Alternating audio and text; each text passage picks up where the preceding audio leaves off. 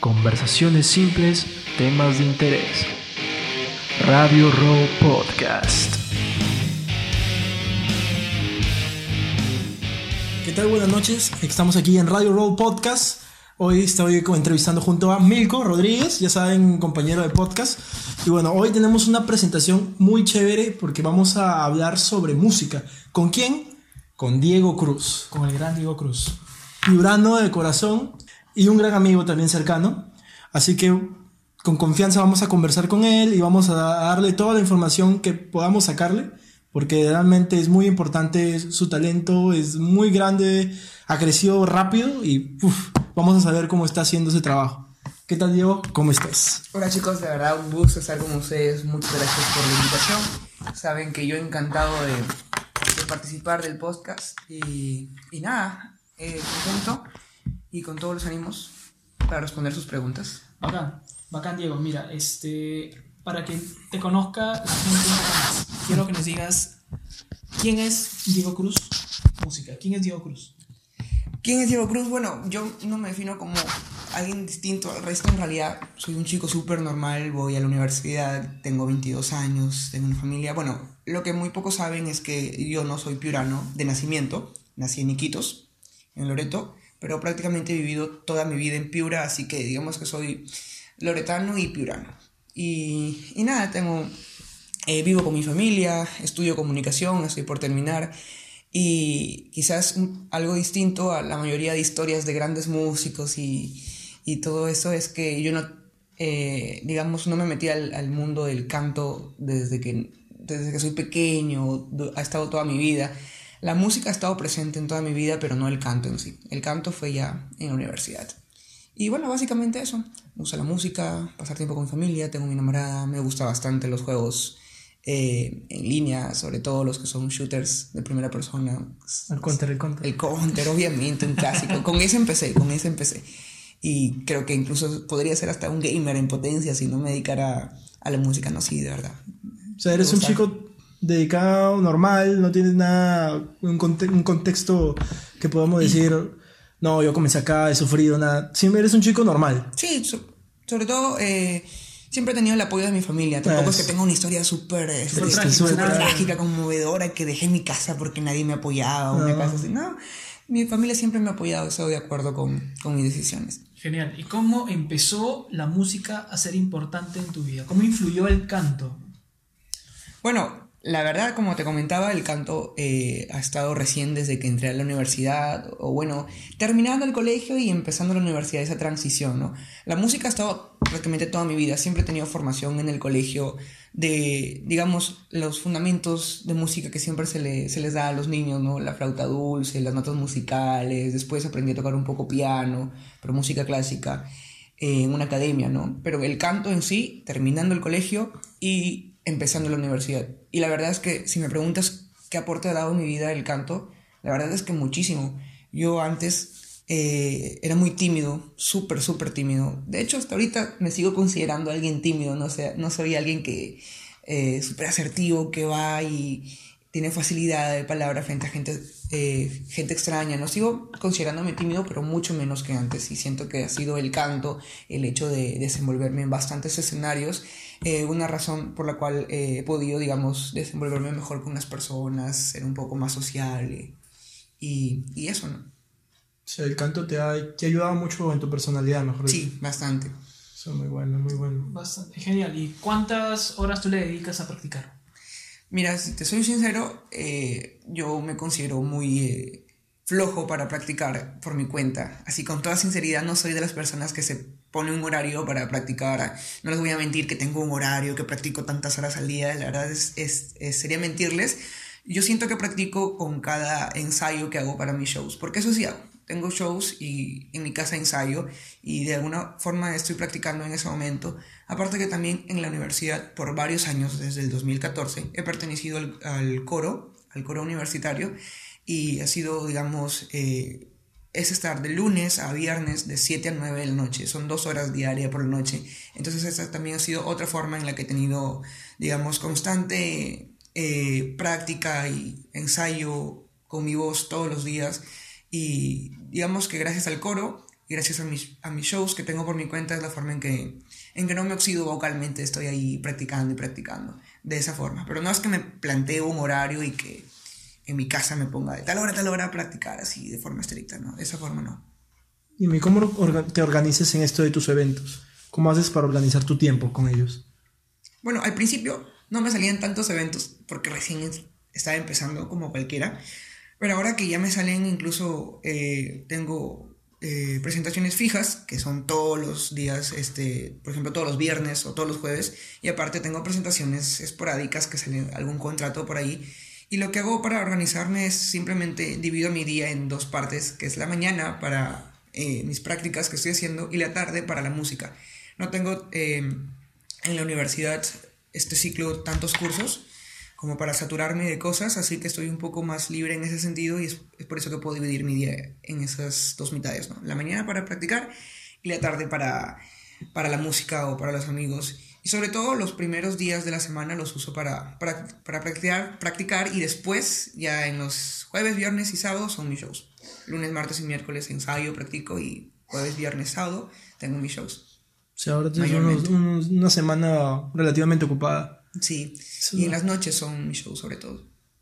Y ahí también, ¿hasta qué hora por lo menos tienes de tiempo? O sea, ¿hasta qué hora comienzan tus shows y a qué hora terminan? Bueno, mayormente la mayoría son dos horas y la mayoría de casos son de 9 a 11, porque son más o menos esa hora en que los locales tienen este, shows, ¿no? Llevan artistas para cantar, de 9 a 11 más o menos, 10 o 11 por ahí. Solamente cuando me voy a Paita, pero es algo que no, no hago muy a menudo. Eh, hay un restaurante en Paita que me llama, digamos, cada mes, una vez al mes. Solamente en esa ocasión canto tres horas. Pero ¿Tres es- horas? Tres horas, pero súper, súper, súper matado. Porque no tengo acompañamiento musical, no tengo, digamos, una orquesta o una banda. ¿Cómo su guitarra? Nada más. Solo mi guitarra y yo. ¿Cómo? Entonces- o sea, ¿no invitas a la gente a cantar así como haces acá en Piura? No, sí, claro, claro. Invito a la gente a cantar, pero eh, no es que alguien sube al escenario a cantar, sino cantan desde su sitio, pues. Y yo canto las tres horas. eh, Como un show. sí. Tres horas, un show. Tres horas, ajá. así Dime, tal ¿y ¿qué cual. tipo de música interpretas ahí en Paita? ¿Qué es lo que más te piden o qué más le gusta a la gente?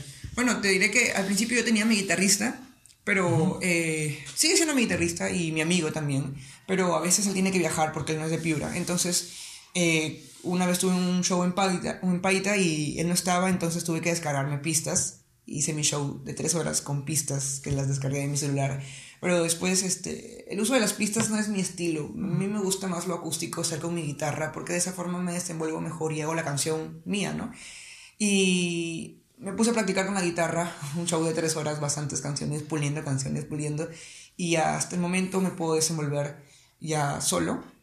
Gracias a que mi guitarrista ha tenido que viajar, he podido, digamos, obligarme a mí mismo a independizarme musicalmente y poder desenvolverme solo. Es como que Y- saliste de tu zona de confort de artista. Sí, tal cual, tal cual. ¿no? ¿Y qué géneros canto? Pues de todo un poco. En realidad tengo reggaetón, latín, canciones propias, un poco de rock, cumbias, salsas. Pero, o sea, en Todo Paita, acústico. en Paita es un, ¿cómo decirte? Un repertorio específico, es el mismo repertorio que tienes siempre.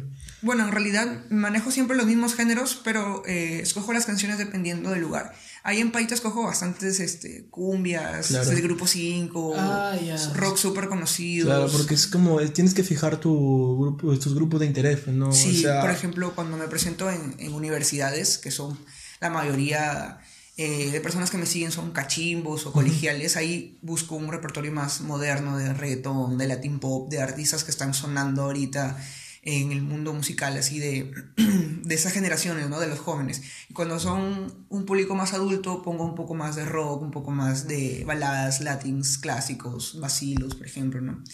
Manejo mi repertorio depende del público. Genial. ¿Y cuáles fueron los medios principales que usaste para poder destacar en este mundo de la música? desde que comenzaste hasta ahora. Ajá. Bueno, empecé con las redes básicas que son Facebook. Facebook, Instagram y bueno, esas dos, prácticamente esas dos. Esa es la que manejas hasta ahora. Esas son las que manejo hasta ahora, pero me he dado cuenta, digamos, con el tiempo de que Instagram tiene más acogida y más crecimiento con las generaciones más jóvenes, 18, incluso menos de 15, 24 años, que es, digamos, mi público más fuerte. 15 y 24 años están sobre todo en Instagram. Y en Facebook hay un público más adulto. Es lo que me he cuenta por los comentarios, los likes. Siempre en Facebook es un público más adulto.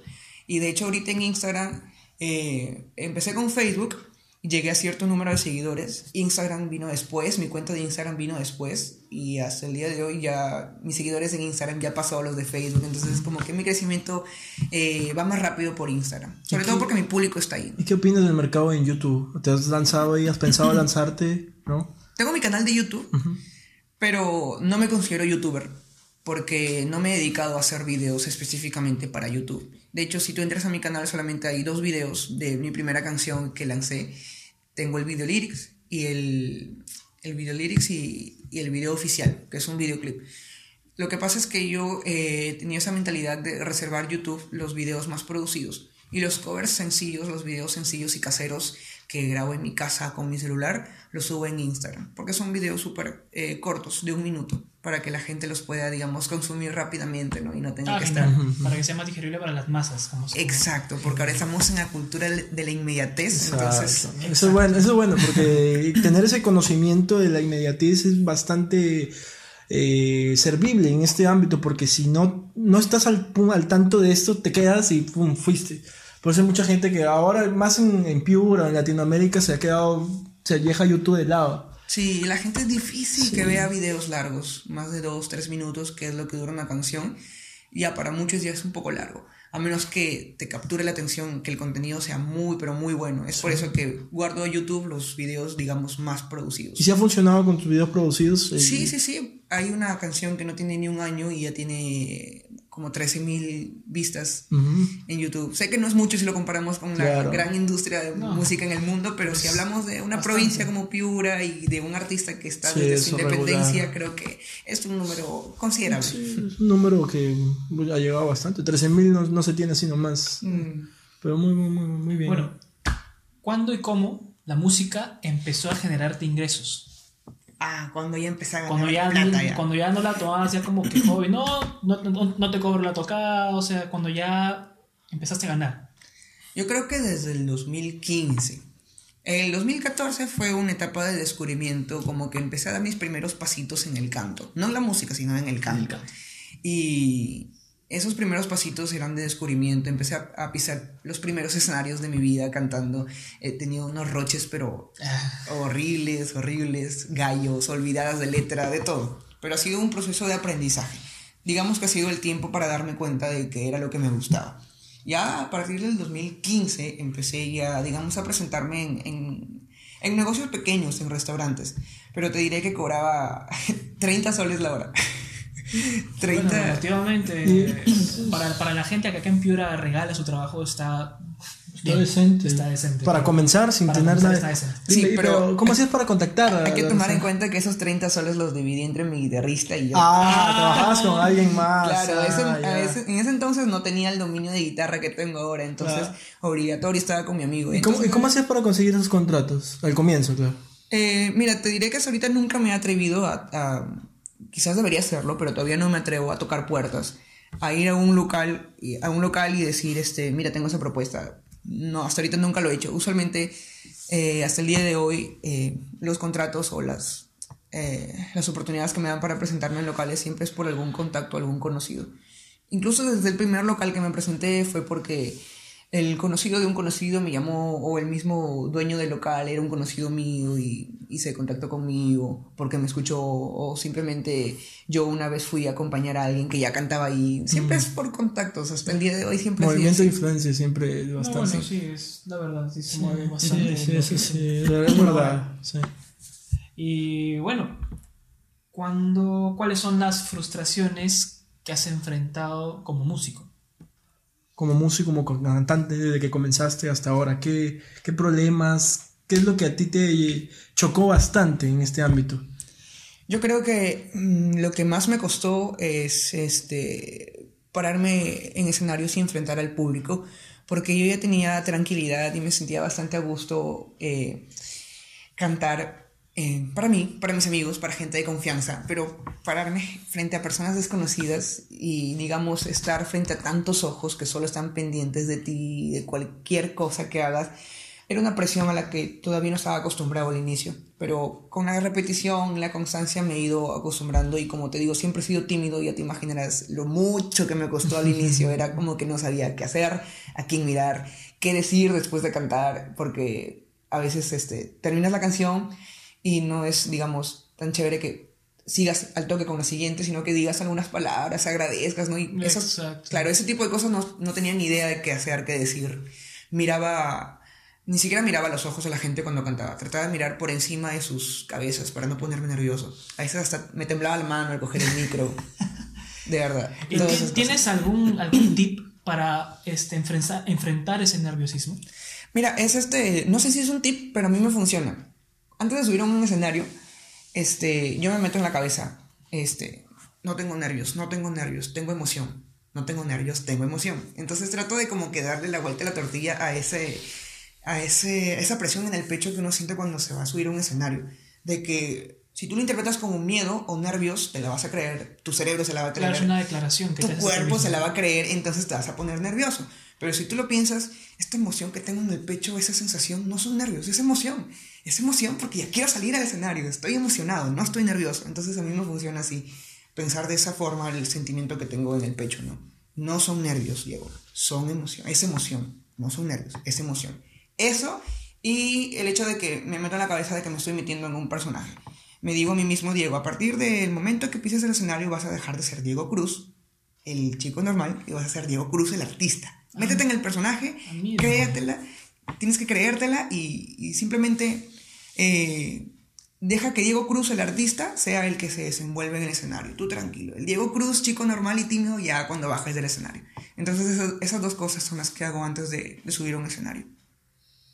Está, está genial, ¿no? Es, es- Así nomás uno... no, mira, meterse a un personaje es complicado, o sea, porque es como que estar también pensando en eso, pero creo que eso te quita los nervios. Sí, pues, te quita bastante los- te quita la presión. Es como si me metiera en un super traje invisible. Claro, te está Es quitando como el que- peso de encima de, ah, me meto a la actuación en vez de estar Tal así. cual, es Ah. como que en este momento soy Diego Cruz el artista, créetela Diego. Ah, no es eres que- Diego Cruz normal, eres el artista. Es Y eso, como Hannah Montana y Miley Ah, Cyrus, está, perfecto. El mejor ejemplo no Pero puede sin peluca. Exacto. Ah, pero- ¿Y eso lo aprendiste cómo? ¿Te lo enseñaron tú solo? No, yo solito, a mi manera, con tropiezos, descubrí que podía pensar de esa forma y que me, y que me sirve. Y dime, ¿alguna, ¿alguna vez has tenido un problema así como que alguien te haya dicho algo del, del escenario y te hayas puesto como nervioso? ¿Algún problema así? No, que me haya, que alguien me haya, este, digamos, enfrentado en el escenario, ah, ha generado algún momento incómodo. Claro, eso. La verdad es que no. Pero ahora que lo mencionas, es algo que no tampoco descarto, puede pasar. Claro. Pero la ventaja, digamos, en ese contexto es que tú tienes el micrófono. Es como que tú puedes responderle y que todo el mundo te escuche. Claro, responderle de la mejor forma si es que Una es manera necesario. ingeniosa. Claro, de una manera ingeniosa. Porque él está, la persona que está al frente, que te ha hecho pasar un momento incómodo, digamos, está gritando o hablando porque él no tiene micrófono, pero tú tienes el micrófono, digamos, como que tú tienes el poder en ese momento. Y después otro momento incómodo, pues, como te digo, la primera vez que me subí a un escenario en, en la universidad me olvidé la letra. Anda. me olvidé la letra. Era una canción de Pedro Suárez Vértiz. Y la de Pedro, las canciones de Pedro son muy, a veces muy largas, o sea, tienen mucha letra. Y me acuerdo que era la canción, este, Cuéntame. En el coro dice, "Oh, oh, oh", hace un, un, un puro O, y estaba cantando bien feliz esa parte, y mi mente estaba, ¿qué sigue después? ¿Qué sigue después? Dios, después sigue una estrofa. No, ¿qué estrofa era? Y miraba a mis músicos como que, ¿qué sigue? ¿Qué sigue? Y mis músicos me miraban como que, tú canta nomás, canta. Y ya no sabía qué decir, me olvidé la letra, me puse la mente en blanco y solo se me ocurrió repetir muchas veces el wow, wow, wow y, y decir, ¿cómo dice? Y la gente, wow. wow". Decir, Pero es una buena este, Anécdota que quiera como experiencia. Sí, así. la verdad que sí, es como que te hayas has salido del apuro en el momento, una forma muy ingeniosa, ¿no? Sí, Pero- y los músicos te siguen en realidad. Como ya saben, este. Eh, como ven lo que has hecho, digamos, te siguen sí. y se acoplan, ¿no? Y después tuve que acabar la canción en wow, wow, wow. Y, Mm, y nunca ya. canté lo que sigue. Ah, ya, pero, bueno, Ah, suele, pero- suele pasar. Pero salió bien, al menos, ¿no? Eh, Mm. para comenzar. Hubo esfuerzo, hubo y para esfuerzo, mi primera vez. estaba comenzando, Ah, claro, es, es justificado. Pero dime, Diego, ¿y cómo organizas básicamente tu tiempo para todas estas responsabilidades musicales que tienes? Bueno, hace unos ciclos atrás me costó bastante porque tenía muchos cursos y en realidad sí te digo que cuando tenía muchos cursos el tema musical lo tenía un poco flojito porque me costaba bastante, digamos, dedicarle el tiempo que se necesita porque en realidad esto que empezó como un hobby ahora digamos es algo que yo ya me he planteado que sea digamos el motivo eh, que pueda llegar a vivir de la música en algún momento. Ahorita ya lo estoy haciendo, digamos, en cierta medida, pero sí planeo algún día hacer esto, digamos, mi fuente de, de ingresos principal. Y es verdad que cuando tú te planteas eso necesitas meterle más tiempo, porque tienes que hacerlo de forma más profesional y siempre trato de, eh, de dividir entre semana unas horas fijo para la música. Por ejemplo, ahorita me he comprado un aparato que se llama un looper, que la verdad que abre un montón de posibilidades para mis... El looper es el que, es el que usa Ed Sheeran. Sí, El tal cual. Marco. Tal cual. Abre un montón de posibilidades para los shows, pero no es sencillo usarlo, sobre todo alguien que primera vez que tiene contacto con ese tipo de, de aparatos. Entonces, todos los días, si te digo, desde que me lo compré, estoy practicando. Practico y practico y practico. Y nada, cuando te gusta algo cuando re- de verdad, en realidad te, te apasiona, siempre le encuentras el tiempo. De alguna u otra forma siempre lo encuentras. Después de clases, fin de semana, incluso por las noches. Bueno, por las noches yo no podría tanto porque la música no se puede, digamos, practicar en silencio y no puedo interrumpir a mis padres. Pero siempre, el punto es que siempre, sea lo que sea el ámbito en el que estés, siempre, si de verdad te apasiona, siempre le vas a encontrar un momento. Mira, tú sí piensas vivir de la música profesionalmente en Sí, unos años. sí, por supuesto. Tengo mucho en contra porque no tengo, digamos, este, profesión en la música, no he estudiado música. Pero ahorita el que no sabe algo es porque no quiere, porque el Internet, digamos, es una biblioteca infinita de, de conocimientos. Y si tú no sabes algo, es porque no quieres, simplemente es porque no quieres. Eh, y de esa forma estoy aprendiendo bastante. Eh, siempre he sido autodidacta. Aprendí a tocar guitarra por YouTube. y Es algo ya de los artistas que el que no puede estudiarlo técnicamente lo aprende con Claro, se busca la forma. Igual el Internet, como te digo, es una herramienta muy útil para cualquier persona que quiera aprender lo que sea. Porque hay información de todo. Lo Sí, que sea lo que, que quieras quieras. aprender, ahí está. No, no hay. Es por eso que no me pongo como excusa el hecho de que no tenga una carrera musical o, o no haya estudiado en una universidad. Si piensas estudiar al menos este, la- una carrera musical, ¿no? Como para llevarla a pie en un futuro, aparte. Mira, no es algo que me he planteado como que sea una meta sí o sí estudiar una carrera musical, pero sí de hecho pienso meterme y de hecho ahorita estoy en cursos que tengan que ver sobre canto, sobre música. Ahorita estoy llevando un curso en la Alianza Francesa de canto, es un elenco de canto, pero me enseñan tanto cosas prácticas como teóricas. Entonces, esta oportunidad que tengo ahorita de formarme ya, eh, digamos, ya por fin eh, con algún profesor, con alguien que me instruya, siempre la voy a seguir tomando durante toda mi vida. Cualquier oportunidad que tenga de, eh, de algún curso, de alguna academia, la voy, a, la voy a tomar. Pero estudiar una carrera en sí, no, no sé todavía, no, no es algo que me he No es- planteado, pero tampoco es algo que descarto. Ah, genial. Genial. ¿Y qué necesitas en sí para, para poderte mantener en este ámbito laboral? Porque ya hablemos, estamos hablando de un ámbito laboral que es la música para ti, ¿no? Yo creo que eh, se necesita bastante, es como una secuencia de cosas. Obviamente para surgir necesitas eh, hacerlo de la forma más profesional posible. Para hacerlo de la forma más profesional posible no solo necesitas talento, sino disciplina, porque tienes que mostrar tu arte de la mejor forma posible. Pero no solamente se necesita talento y disciplina, sino también se necesitan eh, equipos. Por ejemplo, por más talentoso que seas, si no tienes eh, equipos que te hagan sonar bien, digamos, parlantes, micrófonos, eh, no vas a poder dar el show que quisieras por más talentoso y disciplinado que seas, si no tienes, digamos, una buena guitarra, entonces no vas a poder dar el show del nivel que quisieras. Entonces está el tema personal del talento, la disciplina, el esfuerzo, pero también hay temas materiales. Y el tema materiales es dinero. Entonces, digamos, es este, son todos esos elementos los que creo que necesito para surgir. Talento, disciplina, eh, equipos, que digamos es para mí secundario, porque con cosas sencillas también se pueden hacer grandes cosas. Y también este, bastante pasión, porque cuando tú tienes pasión por lo que haces y se nota, la gente se contagia de eso y le inspiras a apoyarte. Y cuando uno tiene pocos recursos o no los que quisieras, eh, juega un papel importante el apoyo de la gente, el apoyo de los amigos y el apoyo de, la, de las personas que conecten contigo. Es por eso que creo que también se necesita bastante simpatía y empatía para poder conectar con las personas y de esa forma generar el apoyo de ellos, que de alguna otra forma te, digamos, es que todo artista depende del público. Entonces, mientras más gente crea en ti y más gente, a más gente le nazca apoyarte, pues uno va a surgir más rápidamente.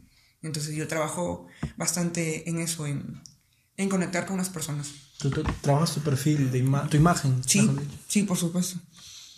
Genial. bueno, sí. ¿Y cuál es, cuál es tu principal influencia? O sea, ¿tienes algún artista al cual tú principalmente lo, lo sigues para, para poder armarte tu- de tu O que, repertorio? también, o que también recomiendes, así, para la, la gente que quiere comenzar en este ámbito.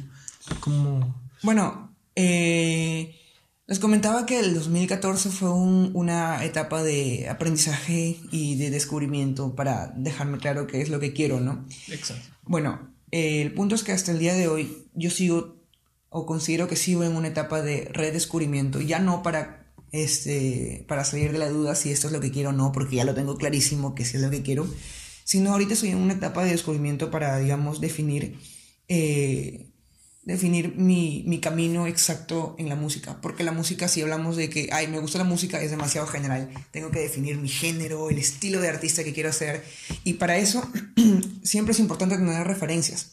Uno no puede, digamos, eh, plantearse ser un tipo de artista si no tienes una referencia.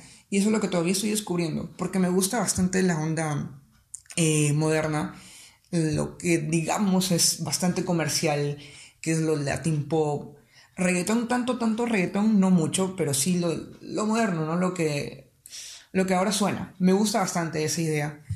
Y siento que mis canciones van por ahí también. Pero sin embargo también me gusta eh, la idea de presentar, eh, digamos, temas o canciones o un tipo de música que no es tan comercial, sino que es más íntimo, más romántico, porque yo soy bastante romántico.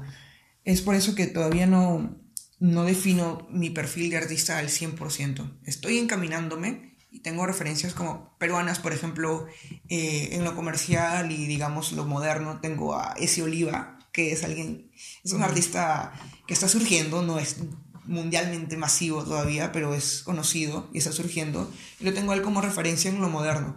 A Sebastián Yatra, a ese tipo de artistas que, que combinan lo latin pop con, con lo moderno, digamos lo comercial, pero también me gusta por otro lado lo romántico como Gianmarco, el Luis Fonsi de, de, de los 90 a los 2000, El primer Luis Fonsi. el primer Luis Fonsi. Nada de despacito, nada de Eh, despacito. no, él no. Eh, incluso él es un ejemplo de que la onda comercial y lo, lo moderno es muy fuerte y digamos, él ha querido subirse a la ola y creo que lo ha hecho bien, a mí me gusta. Después también este, Noel Shahris, Ah, ya. ese Tremendo. tipo, sí, ese tipo de, de artistas que pueden, digamos, con un instrumento, sin necesidad de grandes efectos, de grandes beats electrónicos, solo con un instrumento y con una canción, te pueden, digamos, eh, conectar bastante. Como leí una vez, una buena canción son las, aquellas que se definen y que se defienden solas y que solo con una guitarra te pueden abrazar. Entonces tengo esos dos, esas dos este, referencias, ¿no? Lo moderno, lo comercial y lo más, digamos, eh, acústico, romántico, íntimo. Y estoy tratando de buscar quizás un equilibrio entre ambas cosas. Me veo en un concierto con, con luces, eh, juegos de luces, ¿no? Con el beat mm, ah, mm, ah, haciendo, haciendo Ah. cantar a la gente, pero también me veo con mi guitarra, ¿no? Con un, con un foco iluminándome solo a mí y haciendo música eh, ensamblada, como con banda, ¿me entiendes? Un, un ensamble, algo, algo bonito, ¿no? Con, con cuerdas, con teclado, batería y ese tipo de cosas. Me veo de ambas formas, es por eso que todavía no me defino del todo. Ah, genial. Eh, quisiera que nos, que nos cuentes, ¿no? Si es que alguna vez has participado en algún, en algún tipo de concurso de canto este, y recomiendas la participación para las personas que recién están iniciando en este mundo de la música? Eh, sí y no. Sí y no. Sí. ¿Por qué sí? Bueno, sí he participado y sí recomiendo. Porque eh, he participado en el Festival Claro, no sé si lo ubican. Ah, ya. Claro, Creo sí. que ya no sí se me, da. no, sí me acuerdo que tú este, estuviste diciendo apóyeme. Ah, estuvo en el festival. Claro, Claro, claro, sí. él estuvo y mandaba, nos mandaba promoción, chicos, apóyeme, no sé. Sí. Nosotros, incluso nosotros audicionamos, También, pero nos también, fue mal, ni sí. siquiera pasamos el cast. Nada, nada, sí, fue, fue hasta el perno. Pero bueno, síguenos contando. Dale. Bueno, participé dos años, dos años seguidos en el Festival Claro. No sé si 2014 y 2015 o 2015 y 2016. Creo que fue 2015. 2015, Fue el 15, fue- 2016. sí, sí, sí, por ahí, por ahí. Por ahí, por ahí. No, no me acuerdo con exactitud. Participé y, y bueno, ¿para qué? Me fue relativamente bien. Pasé los, los filtros de los videos, pasé, llegué a las, eh, este, a los shows en vivo. Incluso viajé a Trujillo porque una vez se, se realizó allá los shows en vivo. Nunca pasé a la final porque de verdad ahorita si escucho un video mío cantando en esos años no, no canto tan bien, o sea, afino y todo, pero no siento que cante tan bien. El punto es que he participado en concursos de ese nivel, ¿no? Nacionales. También aquí en Piura, varios concursos. Y lo seguiría haciendo. No siempre todos los concursos son eh, honestos o justos como uno quisiera. Me ha tocado participar en concursos de talento en donde en una misma categoría calificaban tanto a canto como a baile y teatro. Y, y eso no, no se puede hacer. Nada pues. ver. Es como si juntaras a, a un pez y un mono. En, el pez es bueno nadando, el mono es bueno trepando, no los puedes calificar juntos, ¿no? Es este. Ese tipo de cosas como que dejan mucho que desear en ciertos concursos, pero hay otros que sí considero justos. Pero más allá de que sean eh, totalmente profesionales y justos, yo creo que siempre es bueno participar porque más allá de, de las etapas y del premio, siempre está la oportunidad de generarte experiencia.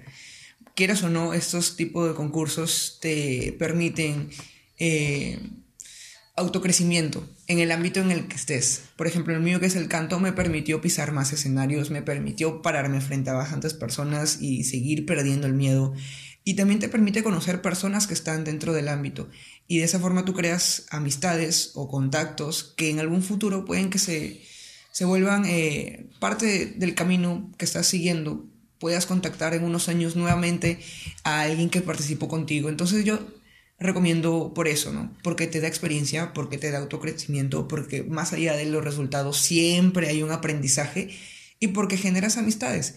O amistades o contactos en, en, en todo caso, ¿no? Amistades o contactos que te pueden servir eh, más adelante, uno nunca sabe.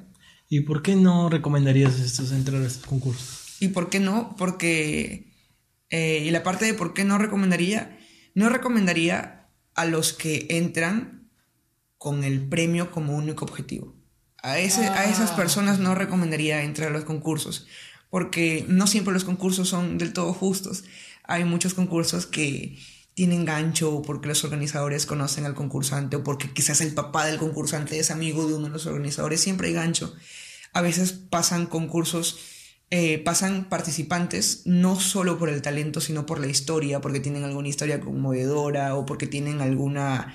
eh, eh, alguna enfermedad o alguna condición que despierte cierta eh, Empatía. empatía con el público y entonces eh, no siempre gana o no siempre pasa el más talentoso que es lo justo o lo que uno espera, ¿no? Entonces a las personas que tienen como único objetivo el premio y o la reputación de ganar, eh, a esas personas no les recomendaría participar en concursos porque se pueden dar contra la pared. Pero los que siempre tienen la mente abierta y piensan como yo, que es más allá de la, de la, del concurso, de las etapas y del premio, ven una oportunidad, una vitrina para mostrarse, una oportunidad para crecer, a esas personas sí. Tampoco es que les diga que, que, se, que participen en cualquier concurso que se organiza de una forma improvisada. Siempre hay que tener cierto... eh, como que filtro, ¿no? No te vas a, no vas a participar en, en cualquier cosa solamente por, por experiencia. Tienes que también tener tu, tu filtro, ¿no? Ver al menos que la gente sea seria. ¿Qué piensas de estos concursos que salen en la televisión? Yo soy, La Voz. O sea, hay mucha gente que está en contra de ellos.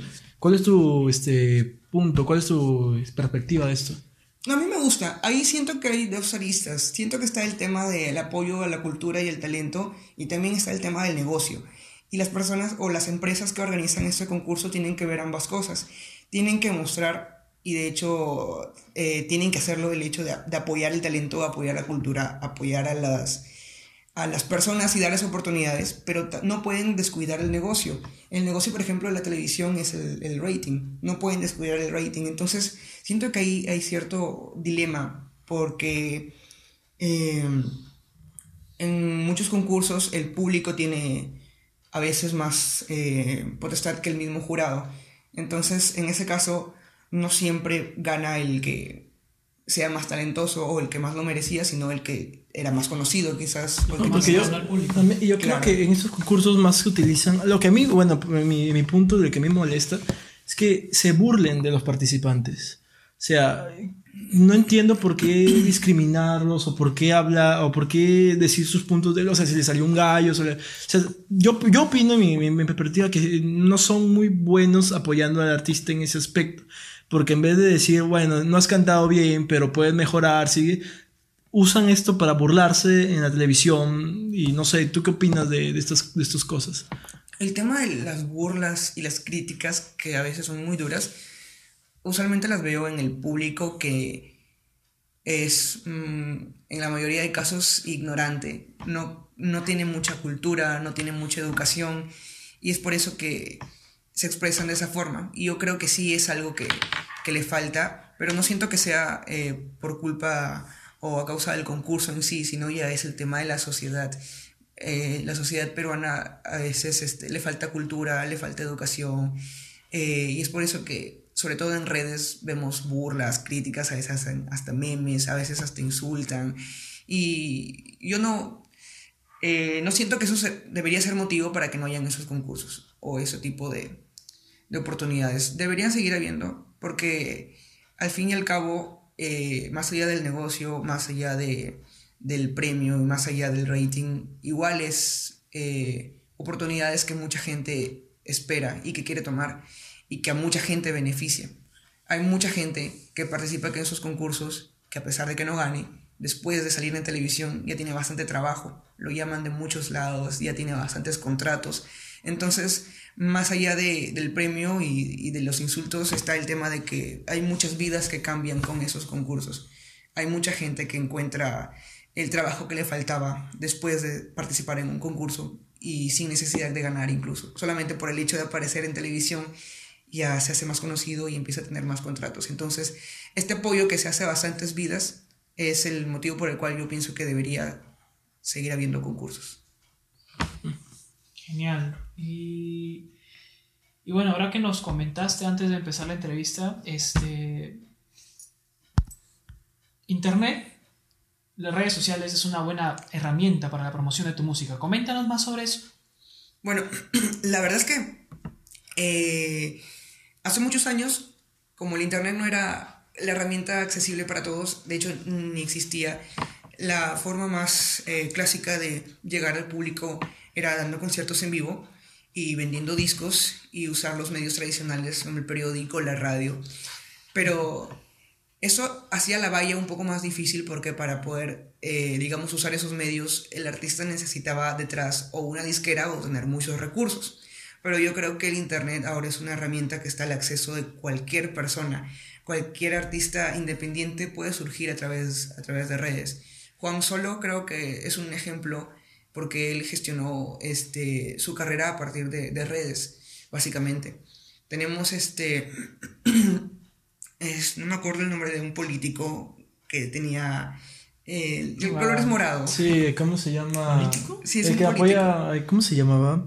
Bueno, es, Eh, sí, es- es un político que, digamos, hizo casi toda su bastante. campaña en redes. Julio Guzmán. Julio Guzmán, Él mismo. él mismo, sí, es bastante Entonces, fuerte. Las redes es, digamos, ahora el, el medio más idóneo para llegar a las masas, creo yo. Y es un, es un medio muy barato. Hay un alcance orgánico que es dependiendo de la calidad de tu contenido y de las interacciones y la acogida que tengan con el público, pero también tú le puedes decidir eh, invertir, poner publicidad, que a comparación de los medios tradicionales es muy, muy barata. Yo con 20 soles puedo llegar a, a 6.000 personas en Instagram Ahorita, eh, digamos, he, he puesto publicidad a, una, a un video mío y, y te da la oportunidad de, de aumentar tu alcance. O sea, aumentas a lo orgánico que ya llegaste, le aumentas mucho más alcance. Entonces, siento que la herramienta es eh, súper útil, súper barata y súper accesible. Es por eso que cualquier persona que quiera surgir en cualquier ámbito, no solamente el musical, sino en cualquier ámbito en el que necesite crear una comunidad y gente que lo apoye, necesita usar sí o sí las redes sociales. Dime, ¿cómo, cómo han sido tus, tus técnicas para poder, eh, o sea, organizar aquí tus cosas en, en Instagram, en Facebook? Bueno, usualmente los grandes artistas tienen personas encargadas de gestionar todos Los sus... community managers, sus- sí. Ajá. Pero en mi, en mi caso lo hago por mi cuenta. Pero tampoco es que tenga tantas redes. Tengo Facebook, Instagram, mi canal de YouTube y Spotify. Entonces, digamos, tengo las redes de cualquier persona normal. Y si cualquier persona normal puede tener su Facebook y su Instagram y gestionar ambas cosas, pues un artista independiente también puede. Al principio tenía mi cuenta de Instagram personal, Diego Cruz, y mi cuenta de Instagram de artista, Diego Cruz Música. Pero me di cuenta que había dejado de lado el Diego Cruz y estaba enfocándome mucho en Diego Cruz Música y dije, mejor me quedo con una. Y ahorita solamente tengo Diego Cruz Música. Diego Cruz Ríos, que era mi otro Instagram, desapareció. Y solamente está Diego Cruz Música. Y nada, no es complicado, es como gestionar, digamos, como cualquier persona gestiona sus redes. Todos suben fotos, todos suben videos, todo el mundo sube historias. Lo que sí es que yo cuido la calidad de, de la forma y el fondo. Cuido que se vea bien y que sea bueno. Entonces, eso sí te puedo decir que hago. Que, o sea, es la- la- lo que podrías recomendar tú es tratar de organizar un feed de Instagram para que pueda ser atrayente hacia el público. Sí. Todo Sí. entra por los ojos. Y la estética juega un papel importante. El contenido tiene que ser bueno. El contenido tiene que ser bueno, pero también debe verse bien, porque todo entra por los ojos. Entonces uno tiene que cuidar ambas cosas. Cuando te hablan de Piura, Diego, en el ámbito musical, ¿qué se te viene a la cabeza? ¿Qué piensas cuando te dicen, ¿cómo ves Piura musicalmente? Hay, una hay frase, apoyo. hay una frase que dice, es muy conocida, hay talento, solo falta apoyo. Y Sí. yo siento que Piura tiene, yo creo que suda talento. Ahorita porque estoy metido en el ámbito musical y he tenido la oportunidad de conocer muchísimos talentos, muchísimo, muchísimo. Uno a veces piensa que los únicos talentos que hay en Piura son los que suenan, los conocidos, los que ya trabajan en esto, pero en realidad hay muchísima gente en su casa que no es conocida, que es muy talentosa. He tenido la oportunidad de ser jurado de un concurso de canto por muchas temporadas, hace poco, eh, aquí en Piura, en un bar, y he podido conocer a, a muchos chicos, y no solo chicos, a muchos adultos, a mucha gente en general, que es muy talentosa, o sea, de verdad sí es muy talentosa, y es gente que no, digamos, no es realmente conocida. Entonces, yo pienso que Piura tiene bastante talento, que suda talento, transpira talento, y tiene mucho eh, para exportar, pero que falta apoyo. Eso es lo, que sí lo que sí he notado. Por ejemplo, la municipalidad cuando hace eventos eh, aquí debería dejar de llamar a artistas eh, de afuera o no hacerlo siempre, sino en menos cantidad, menos veces y darle oportunidad a artistas que hay dentro. Porque aquí adentro hay muchos artistas que tienen bastante talla, que tienen bastante nivel y hacen las cosas de forma muy profesional. Y eso sería un, un gran apoyo. Y después, digamos, el tema de la. de empezar a, a educar al público, a mostrarle que tiene muchas opciones de entretenimiento, no solo las discotecas, no solamente eh, ir a tomar, sino que también puede disfrutar de shows musicales, de que hay muchos artistas. Entonces, eso es lo que pienso cuando, cuando pienso en, en la industria musical de Piura. Quizás me equivoco, pero es mi perspectiva. Que hay talento, pero Falta falta un poquito de apoyo. ¿Cuál es el peor consejo que te han dado? El peor consejo. Pucha, pregunta difícil, ni siquiera me acuerdo de un consejo. El peor consejo que me han dado. Mm, Seguro ese típico, mira todos calatos o algo así, porque siempre te dicen eso cuando estás- Fuera de eso, ¿no? O sea, más en el ámbito profesional de la música, ¿qué, qué es lo que te han dicho? Algo que te ha tratado de desanimar, Ah, claro. Algo, Algo que te han dicho. para, para que se te sé- venga a la cabeza. que te han dicho, por ejemplo, no, que la música no vives o algo así. Algo, algo fuerte que tú hayas dicho, wow, no, no sé. Te haya hecho dudar, por ejemplo. Mm, la verdad es que no se me viene a la mente un consejo o algo que me haya, me haya puesto en esa situación pensar de esa forma. Debe haber, debe haber, pero lo que pasa conmigo es que es muy, muy difícil que me afecten las cosas. Yo trato de tomarme las cosas malas o malas experiencias a la ligera. Siempre digo, ah, ya fue, ya fue. Tú tranquilo, tú sigue. Y quizás en algún momento habré sentido lo que ustedes me dicen, pero quizás se me olvidó porque yo soy así, lo tomo muy a la ligera. El tema de la negatividad no, no es algo que yo, eh, digamos, lo absorba. Siempre lo dejo, soy muy, digamos, impermeable, se podría decir, o sea, en ese tema. Entonces no, no se me viene a la mente. Pucha, eso es bueno, de verdad, porque eh, haces que no te afecten los comentarios negativos y tú sigues con tu vida y nada más. Y, y bueno, ¿cómo ves, cómo te ves tú en cinco años? ¿Cómo ves a Diego Cruz en cinco años? Bueno, eh, en cinco años, a ver, tengo ahorita 22, en cinco tendré 27. Yo ya me veo, digamos, un poco más asentado en la música. Un músico, digamos, más, no famoso, porque la fama no es algo que busquen. Yo creo que la fama es algo que quizás venga en consecuencia de hacer las cosas bien, pero no es algo una meta. No, no es algo que yo busque. Lo que sí quiero es vivir de la música. No, no sé si llegaré a tener un público súper masivo, pero el que llegue a tener, espero que me permita poder vivir de lo que amo. Y es, y es así como me veo en cinco años, poder eh, ya estar prácticamente viviendo de la música con mis temas, porque yo compongo, entonces eh, en cinco años eh, espero llegar a muchas más personas. Ahorita ya estoy, digamos, construyendo mi camino, estoy conectando con cierto número de personas y cada vez más, ¿no? Pero en cinco años espero haber ya tocado muchos corazones, ¿cómo se dice? Qué bonito, de verdad. Sí, bastante. Y bueno, ya para, ya como que para terminar ya este, este capítulo, ¿qué consejos, qué recomendaciones le das a las personas que quieran, que, que piensan en la música como una carrera? Bueno, algo que he visto bastante eh, en muchos casos es que el tema de la, de la corriente moderna comercial es, muy, es una ola muy grande.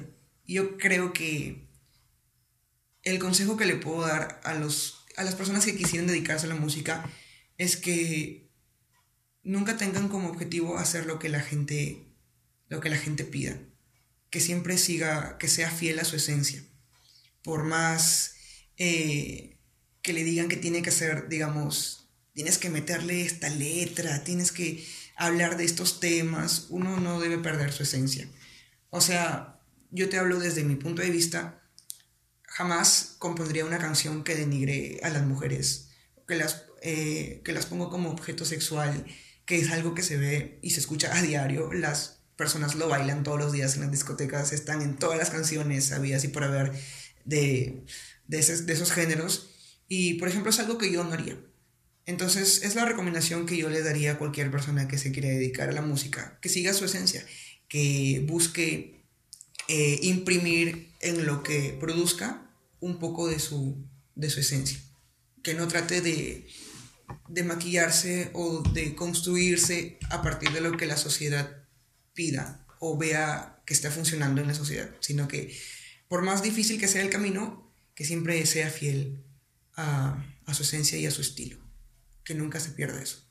Diego, ¿qué es la música para ti?